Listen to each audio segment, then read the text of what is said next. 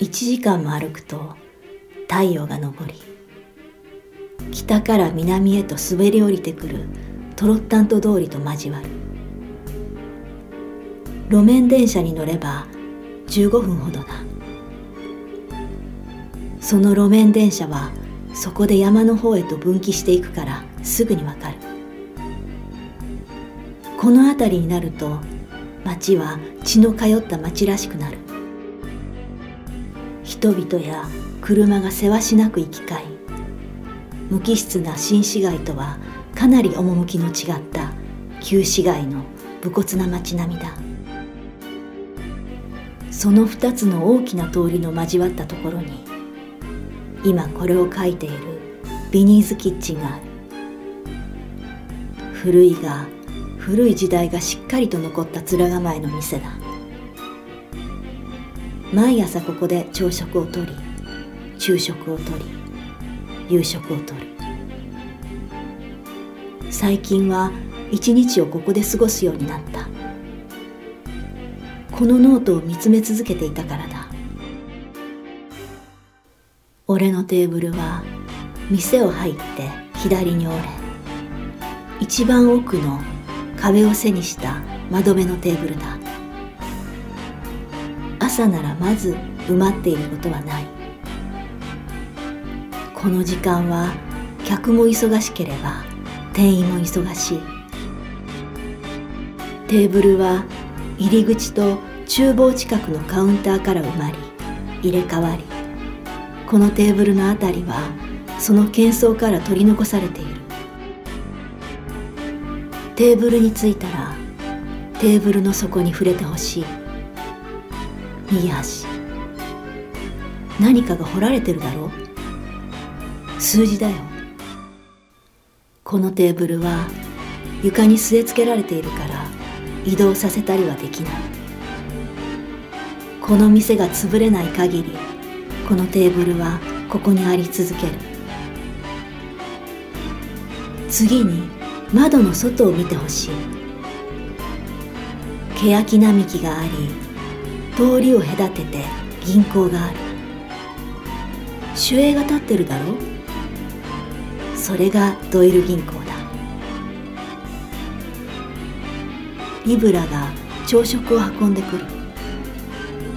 目玉焼きとトーストサラダとコーヒー。彼女はオーダーは聞かない。別に俺が何だって構わないことを知ってる。大して食欲もないが俺の食生活は彼女に任せておけばいい。リブラとは君が思っているような関係じゃないしそういう人でもない。恐ろしく痩せて目のギョロギョロしたおばあさんではないが目の覚めるようなオレンジ色のコスチュームをつけていなければ時によってはおばあさんと呼ばれることもなくはないだろう年齢に差し掛かった女性だ。この店をウェイトレスとして一人で切り盛りしている。彼女なしではこの店は破綻するだろう。それ以前にこの店の店主のビニーが破綻する。彼女はつっけんどんなところもあるし人を占いたがるが悪い人ではない。友達というには少し遠いかもしれない。彼女は俺の名前を知らない。名乗るタイミングを失ったのだ。この先も名乗ることはないだろう。隠すわけではないが偽名というのは名乗りづらいものなのだ。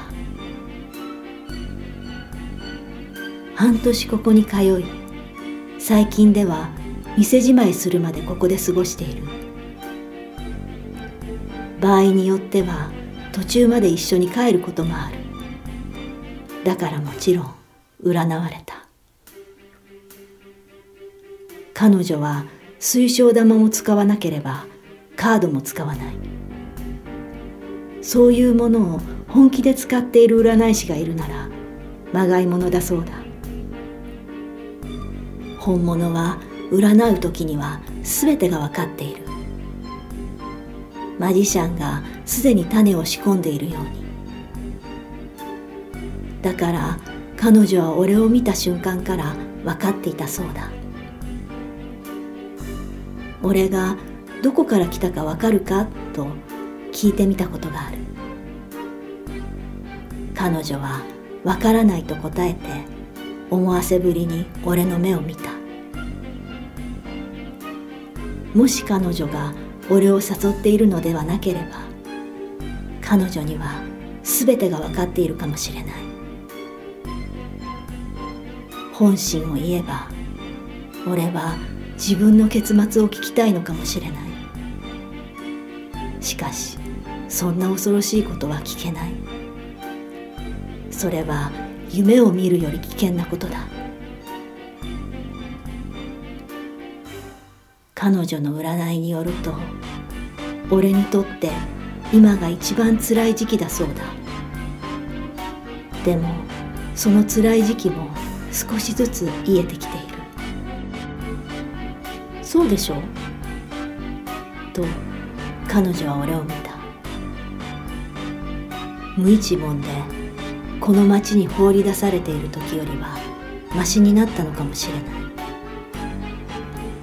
しかし生活がある程度落ち着いた分あるいは時間が経過した分絶望は諦めに変わってきた。絶望と諦めをどう解釈するかだ。絶望には酔えるが諦めには酔えない。いいように考えることよ。とリブラは俺の体に軽い痩せた体をぶつける。しかし少しずつ雪が溶けるようにして絡み合ったさまざまなものが溶け始めていくそうだ。俺もそうであればいいなと思う反面その雪が溶けて現れたものを見たくない。未来を知りたくないのと同じだ。しかしもう楽観はできない。俺の抱える問題は俺の手に負えることではない。主導権は俺にないからだ。だからこのノートを書き始めたんだ。有機カノン著バイブル第3回。朗読音楽。結城美も制作 B ファクトリー